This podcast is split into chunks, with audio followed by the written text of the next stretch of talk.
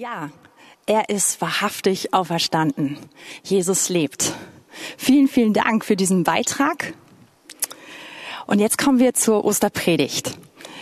Viele von uns, wenn wir an Ostern denken, wir haben so eine Idealvorstellung in unserem Kopf. Vielleicht denken viele von euch an die ganz Großfamilie, die mit vielen Freunden und Bekannten versammelt ist in einem Garten. Alle sind angezogen in schönen frühlingshaften Kleidern und der Tisch ist reich gedeckt und, und alle sitzen zusammen, haben Spaß. Die Kinder, die suchen nach ihren Osternestern und spielen miteinander, während sich die Erwachsenen unterhalten. Natürlich ist herrlicher Sonnenschein in dieser Idylle. So viele von uns haben genau dieses Bild im Kopf und viele von uns, wir verbinden Ostern mit einem Gottesdienstbesuch. Ich habe zum Beispiel gehört, dass in den USA Ostern das Fest ist, wo die allermeisten Gottesdienstbesucher überhaupt gezählt werden. Und vor einigen Jahren war ich selbst einmal in den USA zu Ostern und am Ostersonntagmorgen war auf einmal Schneesturm.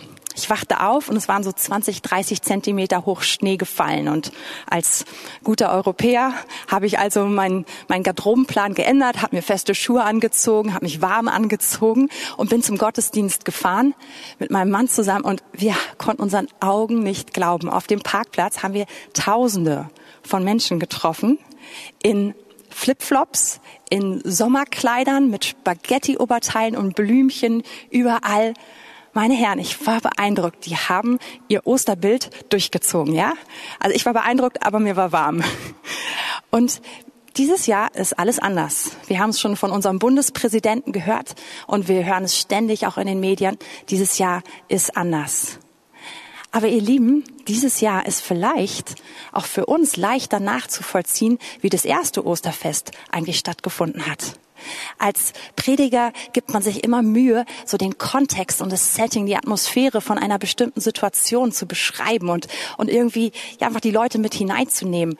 Und wir haben dieses tolle Osterbild in unserem Kopf. Aber das erste Ostern, der erste Ostersonntag war nicht so ein Familienpicknick im Freien mit Sonnenschein und, und Partystimmung, sondern es war ein, ein Tag, an dem es erstmal einfach um Tod ging um Angst, um Trauer, um Schmerz, um Enttäuschung, um Einsamkeit, um so vieles mehr. Aber es ist natürlich auch der Tag, an dem Auferstehungskraft sich manifestiert hat. Es ist der Tag, an dem Jesus von den Toten auferstanden ist.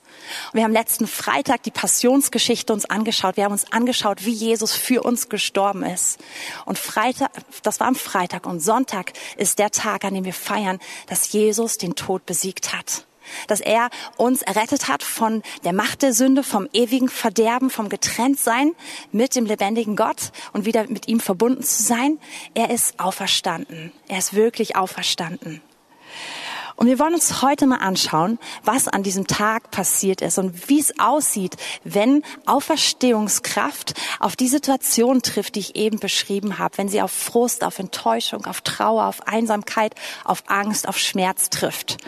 Und wir werden uns vier solcher kurzen Begegn Begegnungen anschauen, jetzt im Wort Gottes. Insgesamt finde ich mindestens elf davon im, in dem, im Neuen Testament. Aber wir werden uns jetzt auf vier kurze Begegnungen einfach konzentrieren und schauen, wie es aussieht, wenn Jesus mit seiner Auferstehungskraft auf die Jünger trifft. Und als allererstes können wir zusammen aufschlagen Johannes 20. Und zwar lesen wir kurz Vers 1.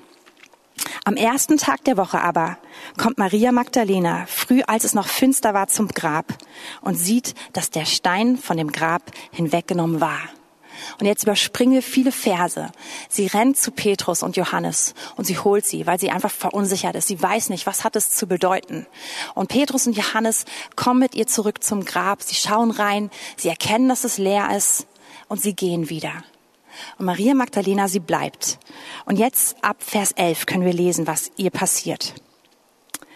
Maria aber stand draußen vor dem Grab und weinte.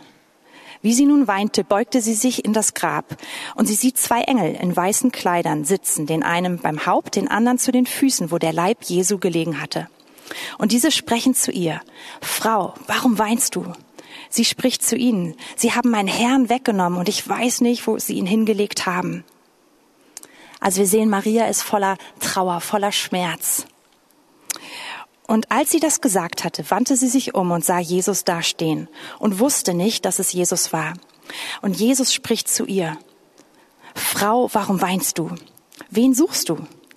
Sie meinte, es sei der Gärtner und spricht zu ihm, Herr, wenn du ihn weggetragen hast, so sage mir, wo du ihn hingelegt hast, und ich will ihn holen.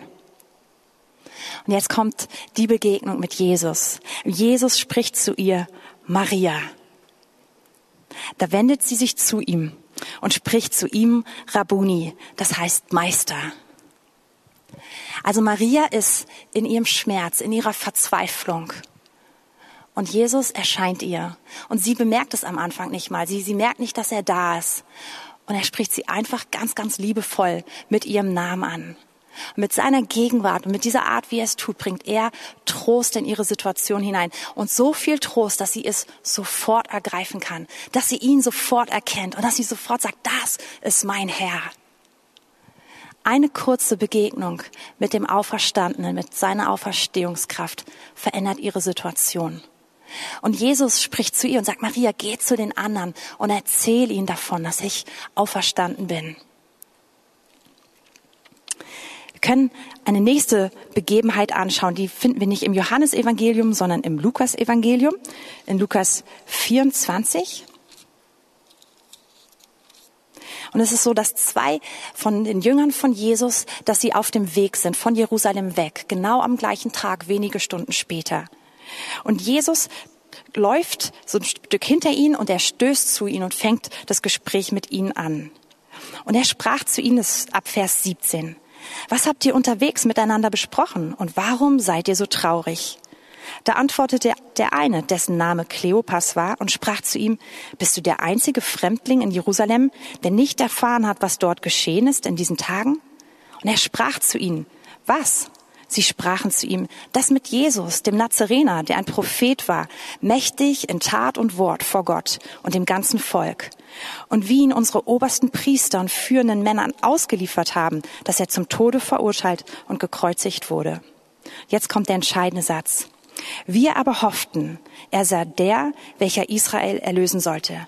Ja, bei alledem ist heute schon der dritte Tag, seit dies geschehen ist. Zudem haben uns auch einige Frauen aus unserer Mitte in Verwirrung gebracht. Sie waren am Morgen früh beim Grab und fanden seinen Leib nicht und kamen und sagten, sie hätten sogar eine Erscheinung von Engeln gesehen, welche sagten, er lebe.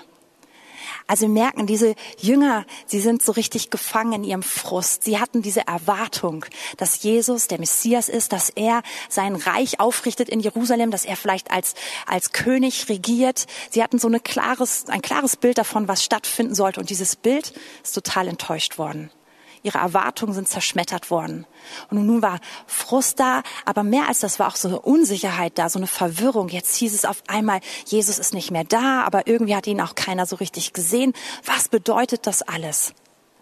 Und Jesus läuft nun mit ihnen weiter und er erklärt ihnen das ganze Evangelium. Er fängt an und sagt, aber das musste doch so geschehen. Und er legt ihnen die Schriften aus, aus dem Alten Testament, die alle schon bezeugt haben, dass genau das kommen würde, dass Jesus sterben würde, aber dass er auferstehen würde.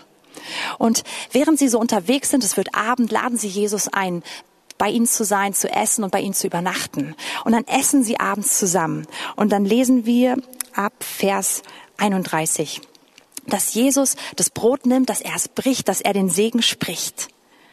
Und da wurden ihnen die Augen geöffnet und sie erkannten ihn, sie erkannten Jesus. Und er verschwand vor ihnen, ihren Augen. Und sie sprachen zueinander, brannte nicht unser Herz in uns, als er mit uns redete auf dem Weg und als er uns die Schriften eröffnete. Und sie standen auf in derselben Stunde und kehrten nach Jerusalem zurück und fanden die Elf und ihre Gefährten versammelt. Jesus begegnet den Emmaus-Jüngern und sie sind frustriert, sie sind verwirrt, sie sind enttäuscht und er ist da und er legt ihnen die Schriften aus und seine Gegenwart und das, was er spricht, bewirkt schlagartig eine Veränderung in ihnen. Und sie sagen, Mensch, danach sagen sie, Mensch, wir hätten es sofort merken müssen. Als er da war, brannte unser Herz in uns. Und da, wo Frust war, wo Enttäuschung war, da ist auf einmal dieses Brennen. Und da ist Energie, da ist Kraft da, dass sie sofort aufstehen, obwohl es Abend ist und zurückgehen nach Jerusalem und sagen, wir müssen sofort zu den anderen, wir müssen ihnen erzählen, was wir erlebt haben. Ein Moment, eine Begegnung mit der Auferstehungskraft verändert alles hier in dieser Situation. Es gibt eine dritte Begegnung und die überliest man sehr leicht, weil sie eigentlich nur in zwei ganz, ganz kurzen Versen jeweils im Wort Gottes so, so notiert ist. Aber es ist so, dass Petrus am Tag, wo Jesus ähm, stirbt am Kreuz oder eigentlich schon auch davor bei dieser Verhandlung, dass er ihn verleugnet. Er hatte vorher gesagt, oh, ich stehe für dich, ich bin bei dir, ich kämpfe für dich. Wenn es sein muss, sterbe ich mit dir. Und Petrus verleugnet Jesus ganz bitter dreimal hintereinander. Und Petrus ist echt frustriert über sich. Petrus ist entsetzt von seinem eigenen Versagen. Und das heißt, dass er weggeht und alleine ist und bitterlich weint. Und jetzt steht hier, wenn wir in Lukas 24 ein Vers weiterlesen, da kommen sie zu den, zu den Aposteln nach Jerusalem. Da steht es, und diese sprachen, der Herr ist wahrhaftig auferstanden, denn er ist dem Simon, also ein, ein, der andere Name von Petrus, erschienen. Jesus erscheint Maria Magdalena, einer Frau, die für viele wertlos war als aller allererstes. Er erscheint diesen Jüngern, die deren Hoffnung zerschlagen wurde. Er erscheint ihnen auf dem Weg. Er erscheint Petrus ganz persönlich. Wir wissen überhaupt nichts darüber, wie das geschehen ist und was er sagt. Aber wir wissen, dass Jesus es sich nicht nehmen lässt, in die Situation von Petrus hineinzusprechen, ihm zu begegnen, ihm zu sagen, du bist entsetzt von dir selber, du, du fühlst dich wie ein Versager, du bist einsam, ich bin da. Und das, das berührt mich, dass, dass Jesus diese Begegnung total persönlich macht. Dass er einfach sagt, ich bin bei dir. Und sie ist so persönlich, dass wir nicht mal wissen, was stattgefunden hat in diesem Moment. Eine weitere Begegnung, die ich uns aufzeigen möchte, ist die Begegnung der Jünger. Aber vorher möchte ich noch eine Sache ergänzen zu Petrus. An dem Abend ist Petrus wieder bei den Jüngern. Er ist nicht mehr alleine, und er steht auf und er sagt, dieser Jesus ist auferstanden. Also Petrus ist verändert schon an diesem Tag. Jetzt gehen wir zu den Jüngern und gehen wieder zurück ins Johannesevangelium, wieder zu Johannes Kapitel 20, ab Vers 19. Als es nun an jenem Tag, dem ersten der Woche, Abend geworden war und die Türen verschlossen waren an dem Ort, wo sich die Jünger versammelt hatten, aus Furcht vor den Juden. Und das ist übrigens die Situation, von der ich gerade eben gesprochen habe. Da kam Jesus und trat in ihre Mitte und sprach zu ihnen, Friede sei mit euch. Und als er das gesagt hatte, zeigte er ihnen seine Hände und seine Seite. Da wurden die Jünger froh, als sie den Herrn sahen. Also wir haben hier wieder diese Situation. Die Jünger sind voll von Angst. Und das kann man wirklich nachvollziehen. Ihr Anführer, er ist zum Tode verurteilt worden. Und die hatten sich noch Tage davor darum gestritten, wer sozusagen zur Rechten und zur Linken sitzen kann, wenn Jesus seinen Platz einnimmt und regiert. Und sie haben sich überlegt, vielleicht, dass sie Minister sein könnten in seinem Kabinett und haben sich das ausgemalt. Und auf einmal ist er hingerichtet worden, zum Tode verurteilt worden. Und es ist so nachvollziehbar, dass sie sich gefragt haben, sind wir die Nächsten? Was wird jetzt aus uns? Und Jesus kommt und begegnet ihnen in dieser Angst. Und er kommt und sagt, ich gebe euch Frieden. Und in dem Moment, wo er sich zeigt, gibt er ihnen nicht nur Frieden, sondern es das heißt, dass ihre Herzen voller Freude werden, dass sie erfüllt werden von Freude.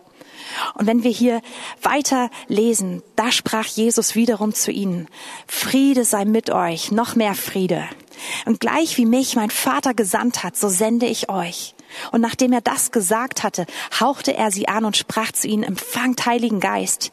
Welchen ihr die Sünden vergebt, denen sind sie vergeben. Welchen ihr sie behaltet, denen sind sie behalten. Jesus sagt nicht nur, ich gebe euch Frieden, ich gebe euch Freude, sondern er sagt, ich sende euch. Ihr habt einen Auftrag und ich gebe euch die Ausstattung dazu. Ich gebe euch meinen Heiligen Geist und ich gebe euch Vollmacht. Und in einem kurzen Moment verändert sich alles. Aus einem, aus einer Gruppe von Menschen, die wirklich Angst hatten, wird eine Gruppe von Menschen, die Frieden hat, die Freude hat, die einen Auftrag hat, die Ausstattung hat und die Autorität hat. Und es bewegt mich, wie Jesus seinen Jüngern auf so unterschiedliche Arten und Weisen begegnet und wie er einfach in ihre Situation reinspricht und wie seine Auferstehungskraft jeweils ihre Situation verändert. Und ihr Lieben, eine Begegnung mit Jesus verändert uns. Eine Begegnung mit seiner Auferstehungskraft verändert auch uns. Und diese Begegnung braucht keine Vorleistung. Sie brauchte es nicht bei den Jüngern. Die waren einfach gezeichnet von Angst oder von Trauer, von Einsamkeit, von Versagen, von verschiedensten Dingen. Es braucht keine Vorleistung, sondern er ist einfach zu ihnen gekommen. Und jede dieser Begegnungen war verbunden mit einem Auftrag. Jedes Mal sagt Jesus, das, was du erlebt hast, teile es. Teile es. Es ist nicht nur für dich da, sondern es ist für andere da. Und genau das haben wir eben auch in dem Filmbeitrag gesehen. Wir haben gesehen, wie Menschen Gott begegnen. Und wie es nicht nur für sie ist, es ist schön für sie, sondern wie es automatisch einen Ausfluss hat und wie es weitergegeben wird. Und das ist mir hunderte von Malen passiert, genauso wie den Jüngern, in genau den gleichen Themenbereichen. Ich habe erlebt, wie Jesus mir begegnet und wie eine Begegnung mit ihm wirklich alles in mir verändert. Da, wo ich untröstlich war, wo ich dachte, ich bin in einer Trauer und in einem Schmerz, wo, kann, wo mir keiner helfen kann, da hat er reingeredet. Und seine Worte sind so, dass sie unser Herz treffen, dass sie uns völlig verändern, dass sie, dass sie alles in uns neu machen, dass sie Trost spenden und dass sie Wert ausdrücken. Und seine Worte sind so mächtig, dass es die Furcht in uns besiegt, dass es jede Angst vertreibt und dass es Einsamkeit wegnimmt und auch Entsetzen über unser eigenes Versagen. Gott ist der, der uns genau an diesem Punkt begegnen kann. Jesus ist der, der uns hier trifft. Und das Tolle ist, es ist nicht dabei geblieben, dass Jesus diesen Jüngern so begegnet ist, so scheinbar willkürlich und dass sie sich fragen konnten, na, kommt er heute, kommt er nicht, sondern wir lesen in der Apostelgeschichte 1, Vers 3, dass Jesus während der nächsten 40 Tage seinen Jüngern immer wieder begegnet ist und dass er sie lehrte vom Reich Gottes. Er hat sie ausgebildet in dieser Zeit und er lehrte über ein Thema, und zwar über das Reich Gottes. Und dieses Reich Gottes, es lässt sich zusammenfassen in dem, dass es die, den Herrschaftsbereich Jesu beschreibt. Es ist den Raum beschreibt, wo Jesus regiert. Und da, wo er regiert, da ist die Fülle von seiner Gegenwart. Da regiert seine Gnade, da regiert sein Segen, sein Frieden, seine Freude und das Böse hat keine Macht. Also wenn du dich fragst, wie sieht die Herrschaft Gottes aus, stell dir vor, wie sieht es im Himmel aus? Wie sieht es an dem perfekten Ort aus? Und dann weißt du, so sieht die Herrschaft Gottes aus. Aber das Wort Gottes sagt auch ganz klar in Lukas ähm, 17, Vers 20 können wir das lesen, dass es kein Ort ist, dass es kein, kein, kein ähm, geografischer Ort ist. Ich lese euch vor. Das Reich Gottes kommt nicht so, dass man es beobachten könnte. Man wird nicht sagen, siehe hier oder siehe dort. Es ist nicht ein, ein geografischer Ort. Denn siehe, das Reich Gottes ist mitten unter euch oder mitten inwendig in euch. Die Herrschaft Gottes, sie ist, sie soll in uns stattfinden. Und sie soll seine Liebe, sein Frieden, seine Fülle in uns hinein transportieren. Und deshalb beschreibt Paulus das Reich Gottes nicht als etwas Äußeres, wie zum Beispiel Essen oder Trinken, sondern als Friede, Freude und Gerechtigkeit in dem Heiligen Geist. Eine Innenerfahrung in dir, die erstmal unsichtbar ist, aber die richtig große Auswirkungen hat. Paulus nennt deswegen das Reich Gottes auch ganz häufig Christus in uns. Es ist eine unsichtbare Realität, aber eine absolute Realität in uns, die Auswirkungen auf unser gesamtes Leben hat. Und indem wir uns ganz bewusst seiner Herrschaft unterstellen, wird sie sichtbar nach außen hin. Denn der Segen, der in uns ist, die Auferstehungskraft Gottes, die in uns ist, die findet ihren Weg nach draußen. Und sie verändert Umstände, sie verändert uns und sie verändert auch andere Personen. Und das Ganze kann man eigentlich zusammenfassen in diesem alttestamentlichen Spruch, der für Abraham gilt. Du sollst gesegnet sein, damit du ein Segen sein kannst. Und das beschreibt das Reich Gottes. Und darüber lehrte Jesus seine Jünger. Und wir haben genau auch eben in dem Beitrag gesehen, wie dieses Reich Gottes stattfindet bei Einzelnen, wie es, wie es sich manifestiert, wie auf einmal Frieden Gottes, wie Trost Gottes, wie Versöhnung in Situationen hineinkommt, erstmal nach innen, erstmal ins Herz und wie es dann sich nach außen zeigt, wie es dann sogar Menschen miteinander verbindet. Und mir geht es so, ich brauche diese Kraft in mir. Ich brauche diese Innenerfahrung in mir. Ohne diese Kraft, ohne diese Innenerfahrung, ohne diese innere Verbundenheit mit Jesus möchte ich nicht mehr leben. Und kann ich auch gar nicht leben, weil ich habe nicht genügend Ressourcen in mir. Und ich selbst bin nicht stark genug, wenn ich merke, dass zum Beispiel eine Angst von außen kommt, dass eine Bedrohung da ist, dass Dinge an mir nagen. Ich bin nicht stark genug, um das alleine überwinden zu können.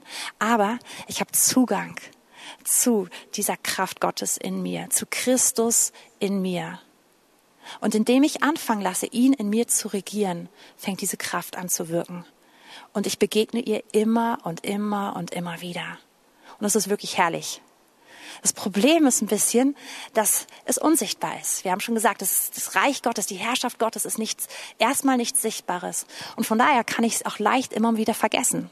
Ich kann so durch mein Leben gehen, einfach nur das sehen, was, was ich mit bloßem Auge sehen kann und einfach vergessen, dass er da ist, dass er in mir ist, dass er mit mir verbunden sein möchte.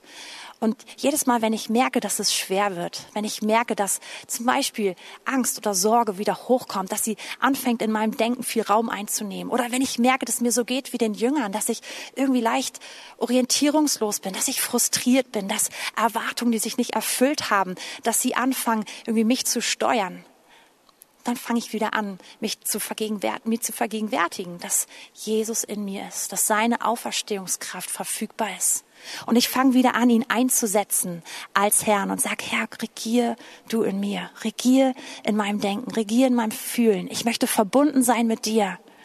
Und ich lade diese Kraft ein und sie ist verfügbar. Es ist so toll, das Auferstehungskraft. Es ist nichts, was einfach willkürlich ist. Es ist nichts, was mal da ist und mal nicht da ist, sondern es ist etwas, in dem ich leben darf, was dauerhaft in mir ist und was, was immer, zu, zu dem ich immer Zugang habe, wenn ich es nur möchte.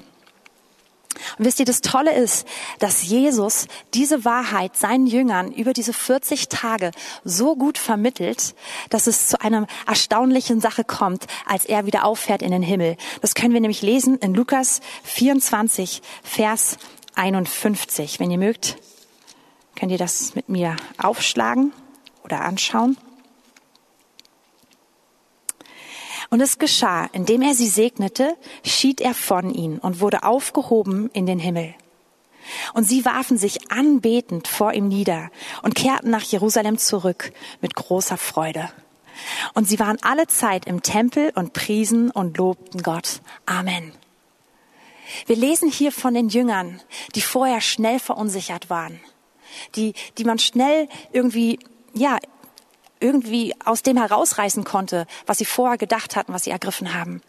Und Jesus wird vor ihren Augen aufgenommen und sie freuen sich. Sie gehen mit frohem Herzen davon, weil sie verstanden haben, was Jesus ihnen beigebracht hat, dass er nun bei ihnen ist, dass er in ihnen ist und dass er in ihnen regieren möchte und dass er in ihnen seine Herrschaft ausbreiten möchte und damit wirklich Auferstehungskraft erstmal in ihr Herz, in ihr Leben und in diese Welt bringen möchte.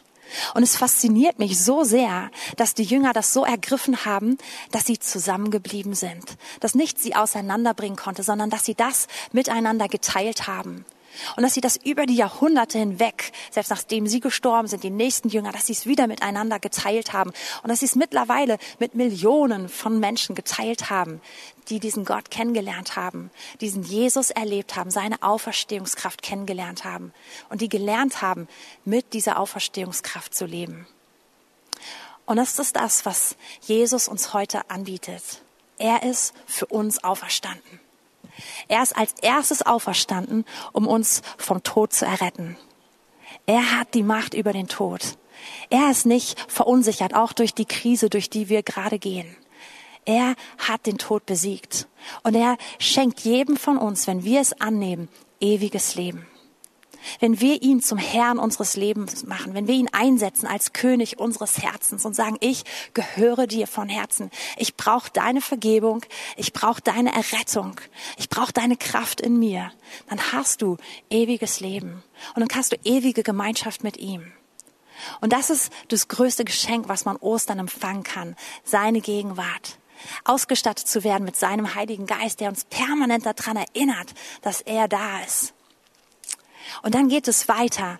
Der Herr stattet uns nicht nur mit dieser Errettung aus, mit, sondern mit dieser Gegenwart. Und diese Gegenwart verändert unseren Alltag. Und ich möchte jetzt gerne mit uns beten. Und wenn du den Herrn noch nie eingeladen hast in dein Leben, dann ist heute Morgen die Möglichkeit, den Auferstandenen in dein Herz einzuladen und zu erleben, dass seine Auferstehungskraft, dass sie in dir wohnt. Und wenn du merkst, Mann, ich habe sie an bestimmten Stellen, habe ich sie verloren oder ich, es ist mir gar nicht mehr bewusst, dass sie da ist, dann möchte ich dich einladen, dich heute neu seiner Herrschaft zu unterstellen oder bestimmte Bereiche deines Lebens neu ihm zu unterstellen. Er ist der gute König, der absoluten Frieden bringt, der Freude bringt, der Segen bringt und der das in dir neu aufflammen lassen möchte. Und Herr, wir danken dir, Jesus, wir danken dir, dass du den ganzen Weg für uns gegangen bist, ans Kreuz, dass du ins Grab gegangen bist, aber auch, dass du auferstanden bist. Wir danken dir, Jesus, dass du den Tod besiegt hast. Und wenn du Jesus einladen möchtest in dein Leben, dann bete doch jetzt einfach diese folgenden Sätze mit mir mit. Jesus, ich lade dich ein, dass du mein Herr bist. Ich lade dich ein, dass du mit deiner Auferstehungskraft in mir lebst. Dass du mich errettest von der Kraft der Sünde dass du mich erlöst, dass du mich neu machst, dass du mich zu einem Kind Gottes machst. Ich lade dich ein, dass du in mir lebst. Und ich möchte lernen, in der Gemeinschaft mit dir zu leben. Ich danke dir, dass du mich annimmst. Ich danke dir, dass du mich liebst. Und ich danke dir, dass du mir begegnet bist und mir immer wieder begegnest. Und Herr, ich möchte dich auch einladen in all die Situationen, wo wir deine Auferstehungskraft dringend brauchen.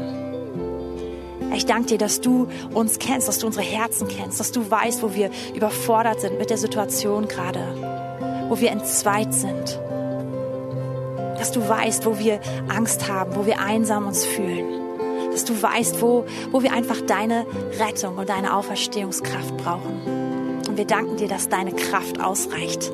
Wir danken dir, dass du wirklich alles besiegt hast, dass du triumphiert hast. Und wir bitten dich, dass du dich heute Morgen erweist als der Auferstanden in unserem Leben. Und Herr, wir kommen zurück zu dir, auch in den Bereichen unseres Lebens, wo wir aus eigener Kraft probiert haben zu leben. Wo wir selber alles managen und merken, dass unsere Ressourcen eigentlich nicht ausreichen. Wir kommen zurück zu dir, sagen, wir brauchen dich, wir brauchen deine Auferstehungskraft. Regiere du in unserem Denken, regier in unserem Herzen, regier in unseren Entscheidungen. Und wir danken dir, dass du kommst mit Frieden, mit Freude, mit Trost, mit deiner Liebe, mit deiner Kraft. Und ich möchte auch gerade heute ganz besonders beten, Herr, dass deine Auferstehungskraft, dass sie sich auch manifestiert in unseren Körpern. Herr, überall da, wo wir Krankheit haben, wo, wo einfach ja, körperliche Not da ist. Herr, da rufen wir deine Auferstehungskraft heute Morgen aus. Wir sagen, du bist auferstanden. Du bist der Gott, der triumphiert hat und in dein Stream ist unsere Heilung. Und so sagen wir, wirke du heute Morgen mit Heilung. Wirke du und stell du wieder her danken dir für dein Wirken. Amen.